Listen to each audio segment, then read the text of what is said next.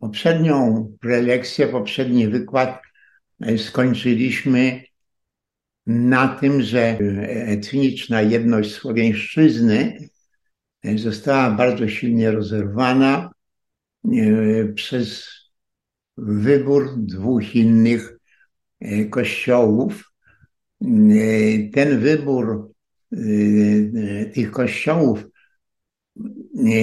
początkowo nie, nie miał jakiegoś z punktu widzenia historii kościelnej, nie miał jakiegoś większego znaczenia. Dopiero w połowie stulecia nastąpił rozłam i to, i to tylko nie rozłam polityczny między Rzymem a Bizancjum, ale rozłam religijny między, między Także początkowo i Rzymianie, i, i mieszkańcy Konstantynopola nie zdawali sobie sprawy, że ten rozdział już istnieje. Ten rozdział po prostu nastąpił między duchownymi i dopiero po, po jakimś czasie zamienił się na takie już widoczne rozbicie. Do, do faktu rozbicia tych kościołów właściwie Słowiańszczyzna nigdy nie dotarła, ponieważ się jakby później rozwijała. W momencie, kiedy w 966 roku był chrzest Polski, dokładna data chrztu Rusi nie jest pewna. Przyjmuje się 988, prawdopodobnie jednak to było 989. Tam była po prostu taka historia, że cesarz obiecywał rękę swojej siostry lub ze swoją siostrą i chrześcijaństwo, ale najpierw musiał nastąpić ślub, a potem musiało nastąpić chrześcijaństwo. Jeżeli nawet do ślubu doszło z tą rzekomą siostrą, bo to Włodzimierz przecież nie był w stanie ówczesny przywódca y, Rusów y, nie był w stanie sprawdzić, czy ta kobieta, która przyjechała, to jest księżniczką, czy jest e, e, osobą z otoczenia księżniczki. No. Nie wiemy. Tutaj w tym wypadku, w tym wypadku jest, jest to niepewne, ale pewny jest, że, że doszło do ślubu. A, a chrzest nastąpił jakby w następnym roku, czyli w roku 89. Doszliśmy do tego, do tego momentu ale ten moment wiąże się z, z, dość szczególnym rozwojem państwa Rusów, które jakby unik, unika e, wiedzy historyków.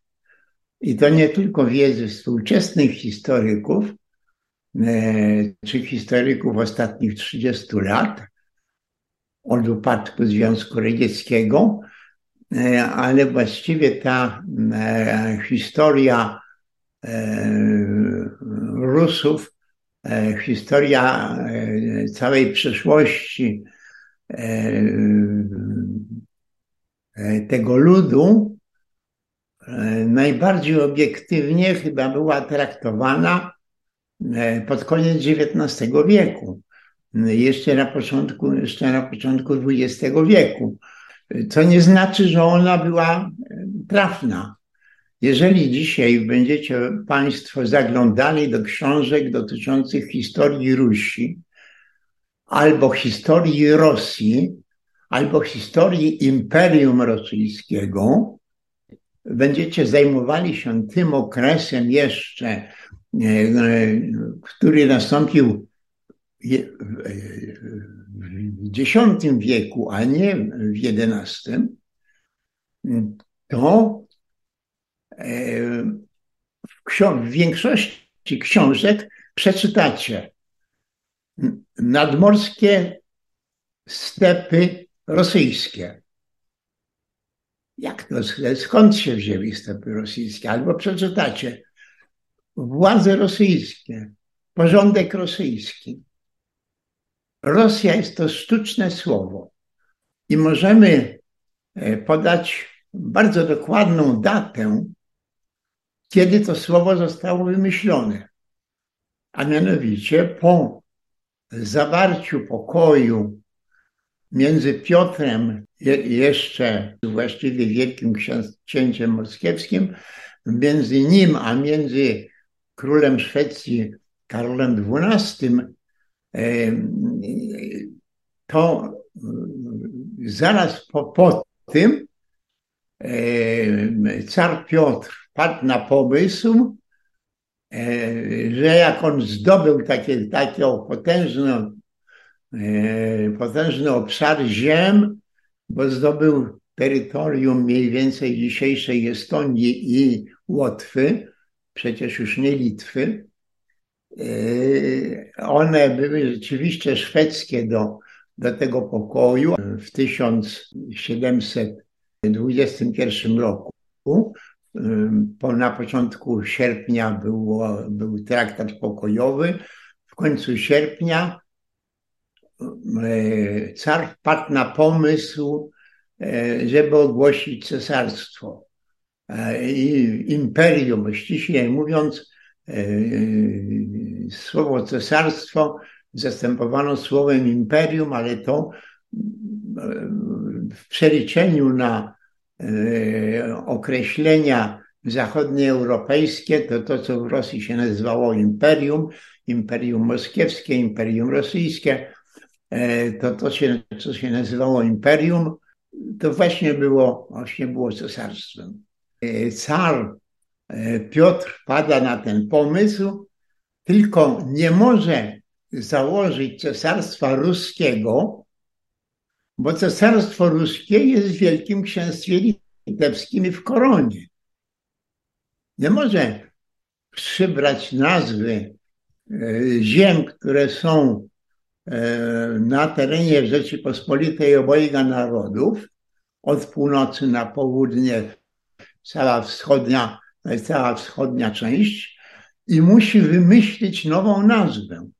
I on owszem wymyśla tą nową nazwę bez specjalnego, że tak powiem, wysiłku intelektualnego, ponieważ e, zaczyna przeglądać tłumaczenia słowa Ruś, które oficjalnie e, w Konstantynopolu, czy tam w Carogrodzie, jak to Rosjanie nazywali, i nie tylko Rosjanie, e, to były, były tam w Konstantynopolu, mieszkali ludzie różnych języków i słowo Rosja, Rosja to jest tłumaczenie słowa Rus na język grecki używany w Konstantynopolu. Także to no, nie jest wielki wysiłek, ale to nie jest już Ruś, nie jest to państwo ruskie, bo ponieważ państwo ruskie jest Rzeczypospolitej. I teraz, jeżeli ktoś mówi państwo rosyjskie dla X, XI, XV wieku, to oczywiście popełnia błąd historyczny, ponieważ przed tym wymyśleniem w sierpniu 1721 roku, przed tym pomysłem cara, który się ogłosił właśnie imperatorem Rosji, Rosji. To jest oczywiście zasadnicza, zasadnicza różnica czasowa. Ale jeżeli Państwo będziecie dzisiaj się sięgali do książek, które powstały nawet już po upadku Związku Radzieckiego, ale które e, napisane, ale w większości napisane były wcześniej, w okresie istnienia Związku Radzieckiego, zwłaszcza e, w okresie, kiedy jeszcze żył Stalin, po II wojnie światowej.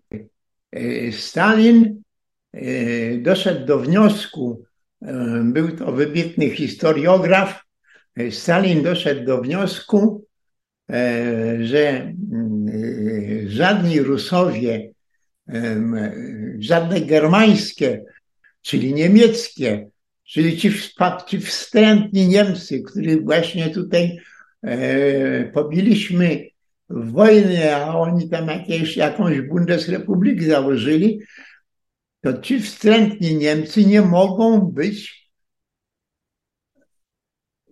u źródła powstania narodu rosyjskiego. Ponieważ naród rosyjski jest od początku słowiański. Stalin doszedł do tego wniosku mniej więcej około roku 1930 i od tej pory wszystkie prawie książki, nawet nie prawie, tylko wszystkie książki, które się ukazywały w Związku Radzieckim, za każdym razem piszą, a tak, to byli jacyś, to byli z wyspy Rugia, e, E, to byli skądś tam, e, nie byli to żadni warygowie germańscy, wręcz przeciwnie. Jeżeli jeszcze do, e, do lat, lat 30. historiografia sowiecka, która się bardzo zajmowała tym początkiem państwa Rusów, to traktowała ich jako właśnie plemię, które przybyło, które było, przybyło ze Skandynawii i jeszcze nawet po wojnie nie mieli tutaj do, do Niemców pretensji, ale właśnie gdzieś około roku 30 e, Stalin doszedł do, do wniosku, że, że niemożliwe jest, żeby Rosjanie to, e, Rosjanie to wykonali. I teraz w większości książek które się ukazały po upadku Związku Radzieckiego. W większości tych książek nie ma stwierdzenia innego, tylko początki państwa rosyjskiego. Jeżeli jeszcze w książkach wydawanych przed 30, przed 1930 rokiem było inaczej, to autorzy się szybko wycofywali i na nowo to pisali. W Polsce tak samo było. W Polsce okazało się, że ci e, rzekomi Rusowie e, to byli nie Rusowie, tylko Rugiowie. To się taka książka ukazała tam gdzieś chyba e, w 75 roku, e, czy nawet to jeszcze później, 1975. E, Cała książka się ukazała, która po w Polsce przez polskiego historyka, chciałem go nazwać historykiem, przez polskiego pismaka, e, który oczywiście dopasowuje się do rosyjskiej, e, obowiązującej formy rosyjskiej i udowadnia, że e, Ranowie, którzy mieszkali na e, wyspie Rugia, to przekręcono ich nazwisko z Ranów na e, Rusów, a to e, stamtąd właśnie oni przybyli. Ten polski autor właśnie udowadnia, zresztą za rosyjskimi rzekomymi naukowcami, E, że, że Rusowie to zepsu, zepsute Ranowie, słowiańscy Ranowie e, przyjechali do Nowogrodu. Nie wiem po co, ale przyjechali. Tego rodzaju, tego rodzaju historia. I teraz, jeżeli cała historia rosyjska jest historią e, zakłamaną w wysokim stopniu, e, zwłaszcza od poczynając od jakby pierwszego takiego bardzo zakłamanego dzieła e, rzekomo średniowiecznego, o pułku Igora napisanego w XVIII wieku i napisanego już tuż przed śmiercią, rok przed śmiercią Katarzyny II. Mówię o tym dlatego, że czytając tą literaturę, która w, wielu wypadkach nie jest literaturą ani złą, ani nie nie jest, przynajmniej dla autorów, kłamliwą. Ona po prostu, proszę pomyśleć, co mieli robić uczciwi historycy ukraińscy, którzy nagle uzyskali nowe własne państwo. Literatura historyczna rosyjska jest robiona pod warunkiem, że zostanie zatwierdzone, zatwierdzone przez władzę polityczną. Jeżeli władza polityczna Związku Radzieckiego nie zatwierdza, to jest to książka nie do wydania. A więc jeżeli, e, jeżeli literatura rosyjska, e, poczynając od Katarzyny II,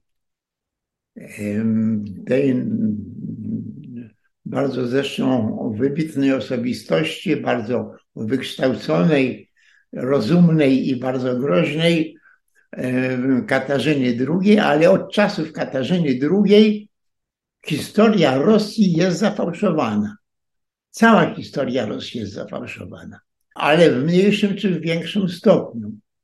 W XIX wieku ukazują się jednak książki, książki ludzi, e, którzy bronią się przed tym zafałszowaniem, którzy ograniczają to zafałszowanie. Natomiast już w Związku Radzieckim e, sprawa jest oczywista. Jak nie ma zgody czynnika politycznego, to nie wychodzi książka. Stąd na przykład taka niewątpliwa książka e, powstała e, właśnie jeszcze za Katarzyny II, Słowo o pułku Igora, no napisane w tym czasie. Potem się okazuje, że, że był egzemplarz jedyny, ale ten egzemplarz jedyny, który był, to się spalił, bo w, Mosk bo w Rosji w 1812 roku był pożar Moskwy. I jak był pożar Moskwy, to się oczywiście to spaliło. Także nie mamy oryginału, ale wszyscy przysięgają, e, że e, to jest prawdziwe. Jeżeli Państwo e, będziecie teraz sięgali do książek wydawanych także po 2000 roku, wydawanych, y, wydawanych praktycznie współcześnie. To też się tam dowiecie, y, że y, cały ten poemat, zwłaszcza, że on jest pokazywany jeszcze w Polsce w tłumaczeniu Tuwima, no wybitnego, wybitnego poety. W 1950 roku Tuwim przełożył słowo o punkcie, e, o punkcie Igora i, to, i ten punkt Igora e, jest, jest naprawdę bardzo wybitną, bardzo wybitnym wierszem Tuwima, jednym, jednym z arcydzieł Tuwima. I teraz, jeżeli jeszcze będziecie Państwo czytać, że na to słowo o E, o pułku Igora, e, e, jego te wszystkie historiozoficzne rozważania, to jest przegrana wojna, wzięcie do niewoli i takie rozpaczliwe niby, ale i twórcze rozważania o wielkości Rosji i tak dalej, i tak dalej. W języku polskim, jak jest to napisane, to jest to świetna poezja ale jak historycy polscy piszą, historycy, a nie poeci, jak historycy polscy piszą i powołują się na mm, to słowo o pułku Igora, to nie sięgają do oryginału, tylko sięgają do Tuwima i cytują Tuwima, który pięknie to pokazuje, pięknie to przetłumaczył. A więc podwójne oszustwo. E, e, tylko, że nikt tego nie chce powiedzieć. E, stąd jest tego rodzaju historia, że w Polsce historiografia współczesna jest słaba, zwłaszcza historiografia współczesna czasów najnowszych jest słaba. Właściwie poczynając od II Rzeczypospolitej, czy, e, czy jeszcze nawet od roku 1905, e, e, to ta historiografia bardzo, bardzo budzi bardzo duże, bardzo duże wątpliwości. To niezależnie od tego bierze się poezję, przetłumaczoną poezję i, i traktuje jako źródło historyczne. To jest przecież nonsens absolutny. Ale dotyczy to nie tylko słowa o pułku Igora. Dotyczy to, no przede wszystkim, jeżeli będziecie Państwo brali książki, to się dowiecie, że w X wieku istniało państwo rosyjskie, a stepy nad Morzem Czarnym to były stepami rosyjskimi. E, e, a e, jakieś tam wojska czy coś, to były rosyjskie wszystkie. To Polacy, to polska literatura.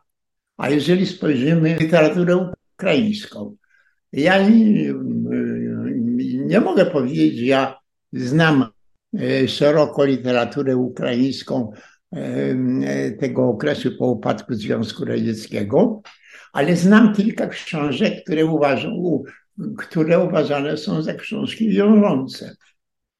I teraz historyk musi się oprzeć o źródła. Jeżeli te źródła są gdzieś publikowane wcześniej, więc się opiera o źródła publikowane. I proszę teraz postawić się E, w pozycji historyka ukraińskiego, który ma pisać o XIX i XX wieku. W XIX wieku żadna Ukraina nie istniała. W jednej z książek polskich dotyczących Ukrainy, e, niedawno wydanych, e, przeczytałem, że to określenie ukraińskie jest e, pochodzenia gdzieś tam dziesięciowiecznego. Tego rodzaju, jeżeli ja czy, czytać można history, historyczne, historyczne książki, i jeżeli historycy mają, historycy ukraińscy mają do czegoś sięgnąć, to mogą tylko sięgnąć do całkowicie oszukańczych książek sowieckich i do e, książek rosyjskich, gdzie głównym założeniem politycznym, głównym założeniem państwowym jest przekonanie, że Imperium Rosyjskie powstało w końcu IX wieku. Jeżeli takie popełnia się pomyłki, e, to proszę sobie wyobrazić, jak, jakie inne pomyłki do, do, dotyczą. Będziemy zresztą o tych pomyłkach mówić. E, jeśli ja E, tutaj ostrzegam, to po prostu nie przejmujcie się, jeżeli przeczytacie, że na przykład Kagan Włodzimierz jest tłumaczony na cesarza rosyjskiego, to nie jest to prawda. To nie jest to prawda, ponieważ on był naprawdę Kaganem przyjętą tą nazwę, zapożyczoną tą nazwę, ale przyjęto tą nazwę, to jest samodzielszca. Kagan, Hazarowie, taki lud o charakterze azjatyckim wyraźnym. Ci Hazarowie po prostu mieli kaganów, a kagan był samowładcą. To jest coś więcej nawet niż cesarz, ponieważ cesarz nie musi być samowładcą. E, cesarze e, niemieccy, cesarze II Rzeszy Niemieckiej zależeli w jakiejś mierze od własnego parlamentu. To nie było tak. Natomiast kaganowie hazarscy byli panami życia i śmierci wszystkich, wszystkich mieszkańców e, tego kraju.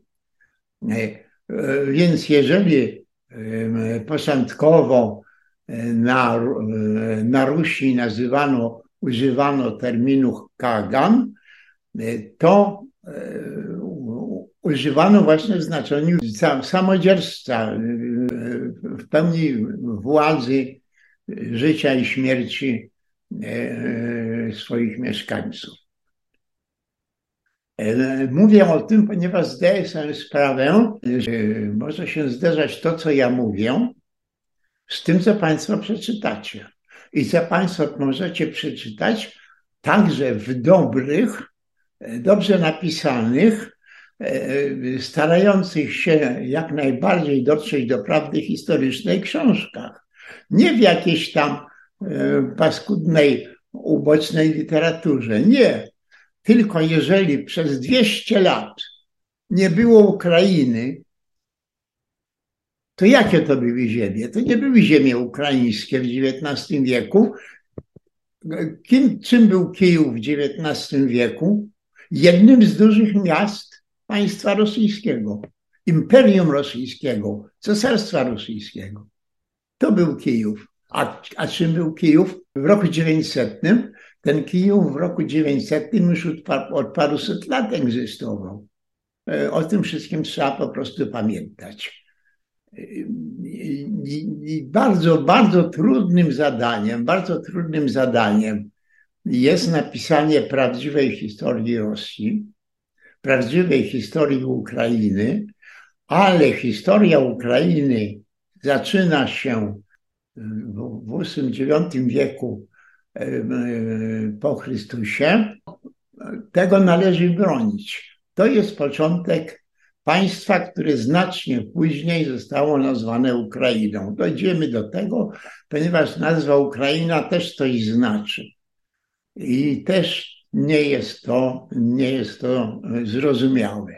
Nie jest to zrozumiałe ani dla, e, dla współczesnych historyków polskich, ani dla współczesnych historyków e, ukraińskich. To jest pierwsza kwestia, na którą chcę Państwu zwrócić uwagę. Jest też druga kwestia. Nie było jednej Rusi. Nie było jednego państwa ruskiego. Były co najmniej trzy państwa ruskie. Pierwsze państwo ruskie zostało założone przez opiekuna syna, e, e, syna Ruryka przez Olega zostały założone razem z podbojem e, Kijowa przez Olega. Ta sytuacja trwała aż do chrztu.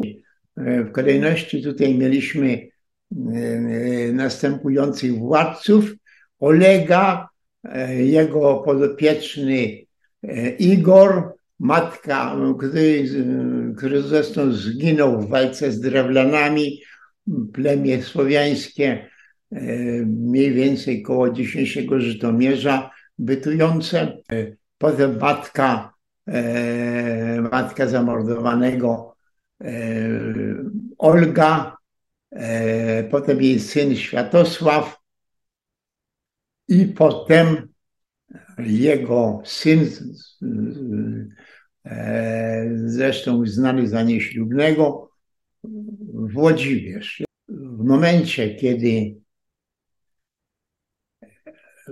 Włodzimierz chciał walczyć o, chciał przejąć tron kijowski, to po drodze był, był księciem nowogrodzkim, zorganizował w rejonie Nowogrodu dużą armię, ale idąc z Nowogrodu na Kijów, zahaczył o Psków, miasto portowe nad, e, miasto portowe nad Dźwiną, e, obecnie w Białorusi.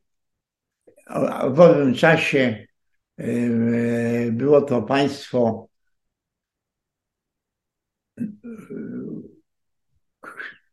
nie, nie Rusów, jakkolwiek jakichś Waregów. Ci Waregowie prawdopodobnie przybyli tam e, inną drogą, e, od, od, poczynając od źródeł Dźwiny i założyli tam to państwo, pokonał to państwo, zamordował władcę i jego dwóch synów i ożenił się z jego córką. W momencie, kiedy przyjmował chrzest i chciał się żenić z cesarzową, z cesarzówną e, Anną, e, to zrezygnował z tej żony i wysłał ją z powrotem na, e, do Pskowa razem z jego synem. I doszło do tego, że jego syn umarł wcześniej niż e, Włodzimierz. I to, na, e, to ówczesnej e, Rusi było szczególnym wydarzeniem. Mianowicie w tym czasie, jeszcze co najmniej 200 lat później, w tym czasie obowiązywała na Rusi zasada, kiedy powstawali, kiedy e, ludzie stawali się pozbawieni wszelkich praw. E, taki człowiek pozbawiony wszelkich praw nazywał się izgoj i na przykład e, dość wcześnie się na Rusi uczono pisać, i na przykład, jeżeli to był syn piśmiennego popa, który nie umie pisać, to zostawał izgojem, czyli człowiekiem pozbawionym wszystkich praw. I takim pierwszym wielkim izgojem był syn E, Włodzimierza, ponieważ umarł przed nim kilka lat. Państwo pskowskie zostało, zaczęło być rządzone przez dynastię Izgojów. I to było drugie państwo ruskie. E, e, pierwszy władca tego państwa, który umarł przed, który umarł przed E, swoim ojcem, czyli Włodzimierzem. Pierwszy e, władca zapoczątkował tą dynastię i ta dynastia przez tą jakby właściwą Ruś Kijowską była w ogóle nieuznawana, ale także nieujmowana w historii. I państwo, e, oddzielne państwo, właśnie Słowian pskowskich, Słowian połockich, e, to państwo Słowian połockich było drugim państwem rosyjskim, zało założonym przez Izgoja. Znaczy w momencie, kiedy to państwo on zakładał, z matką, która była wymuszoną żoną e, Kagana, e, on był niejako następcą tronu i mimo, że był następcą tronu, jako Izgoj założył dynastię Izgojów i to było osobne państwo. Zresztą to państwo e, wielokrotnie walczyło z tym głównym, centralnym państwem kijowskim, z Rusią kijowską. Ale e, nie dlatego nawet, że że była tutaj bardzo duża różnica, tylko po prostu od pewnego momentu poszczególni książęta ruscy no toczyli nieprzerwane, nieprzerwane wojny między sobą, walczyli, godzili się i tak dalej. Było to niejako zjawisko normalne. To było, ale to pskowskie, pskowskie państwo było drugim państwem ruskim. Trzecie państwo ruskie zostało również założone przez Izgoja, który stracił po prostu wszystkie, wszystkie prawa i ponieważ bał się, że jeszcze mu utną głowę, ten Izgoj nazywał się Rościsław, jeden, jeden z potomków kolejnego władcy ruskiego Jarosława, następ, syna i następcę Włodzimierza, to on no 30 lat mniej więcej po śmierci Jarosława, on umarł w połowie, w połowie XI wieku, stał się izgojem, uciekł z Kijowa w związku z tym. Do, do, do, do takiego prawdopodobnie założonego przez Genueńczyków były takie włoskie albo weneckie, albo genueńskie miasta nad Morzem Czarnym na Krymie. Uciekał do tego, do tego miasta i tam wpadł na pomysł, że jakkolwiek on jest izgojem, ale to wcale nie znaczy, że on sobie nie może już nie Rościsław, tylko jego potomkowie doszli do wniosku, że oni sobie założą własne państwo. Między innymi dlatego założyli własne państwo, że będąc tam nad, nad, nad Morzem Azowskim, gdzie znaleźli schronienie, wokół działały takie plemiona o rodowodzie azjatyckim. Razem i one urządzały rozmaite napaści w rozmaite strony, między innymi w stronę Kijowa, ale nie tylko, także w stronę takich ziem, które nie wiadomo były, czy one należą do Polski, czy one nie należą do, czy one należą do Rusi, czy one w ogóle do kogokolwiek należą, mianowicie księstwo halickie. Oni założyli księstwo halickie. Oni po prostu w rejonie, w rejonie Przemyśla, w rejonie obecnego Przemyśla znalezione zostały solanki, wody słone.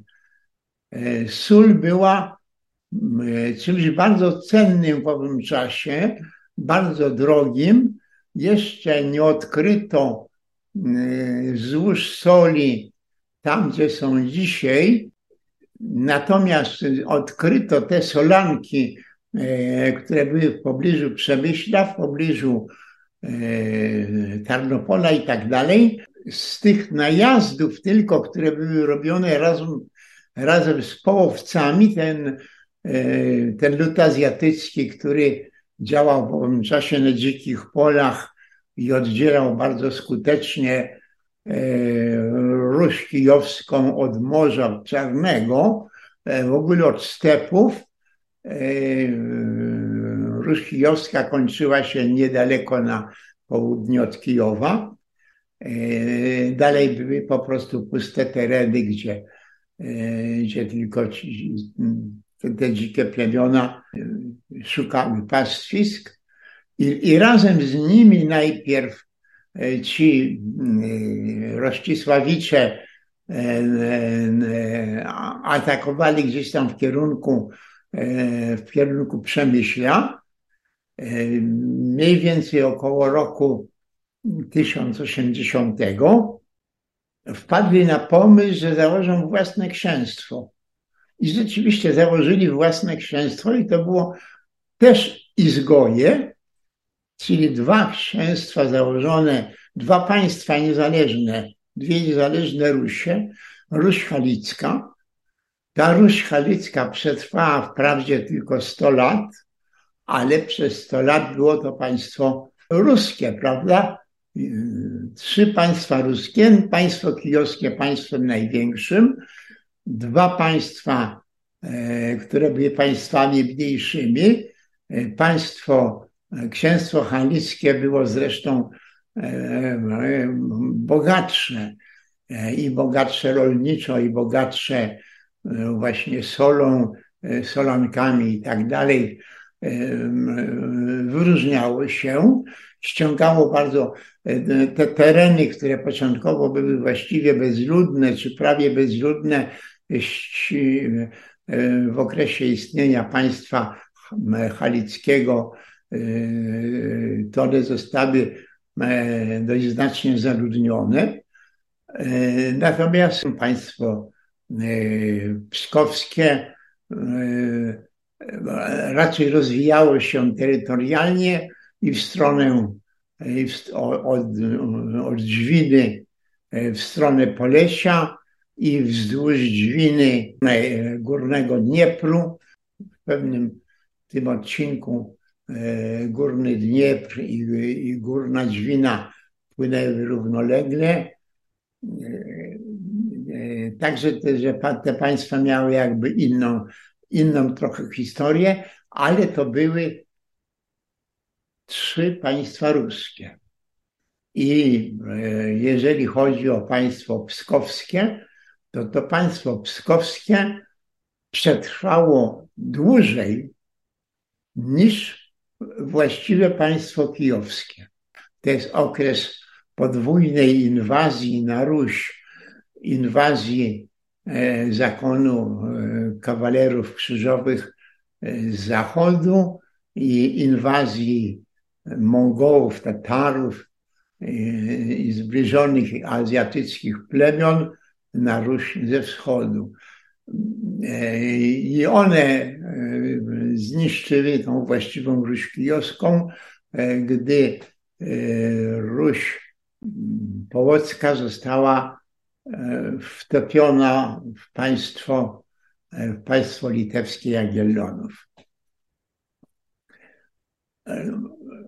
To e, mówię o tym, ponieważ jest to jakby wielo, wieloletni, wielosetletni początek historii państwa, które się później nazywało Ukrainą. Jest to, i to państwo, e, które było państwem e, i bardziej niż ekspansywne na zewnątrz, to było państwo połączone jakimiś waśniami, walkami e, wewnętrznymi, okresy, okresy takiego spokoju wewnętrznego były rzadkie. Druga zmiana w języku ruskim E, zaczęła się w Rusi e, Połockiej e, z bardzo prostej przyczyny. Mieszkali tam, byli osiedleni, wcześniej mieszkali tam inni Waregowie. Oni zostali włączeni najpierw do państwa Włodzimierza, E, a później od tego państwa Włodzimierza odpadli, jak e, syn Włodzimierza się okazał izgojem. E, cała ta dynastia Waregów nie miała nic wspólnego właśnie z Rusami, była oddzielna.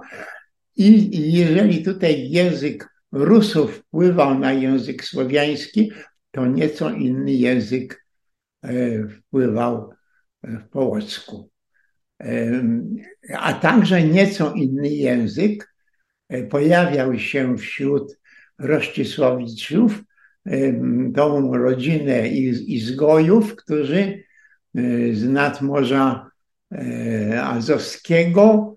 Najpierw napadali na rejon Sanu, a później w rejonie Sanu, w rejonie Górnego Dniestru stworzyli oddzielne państwo ruskie.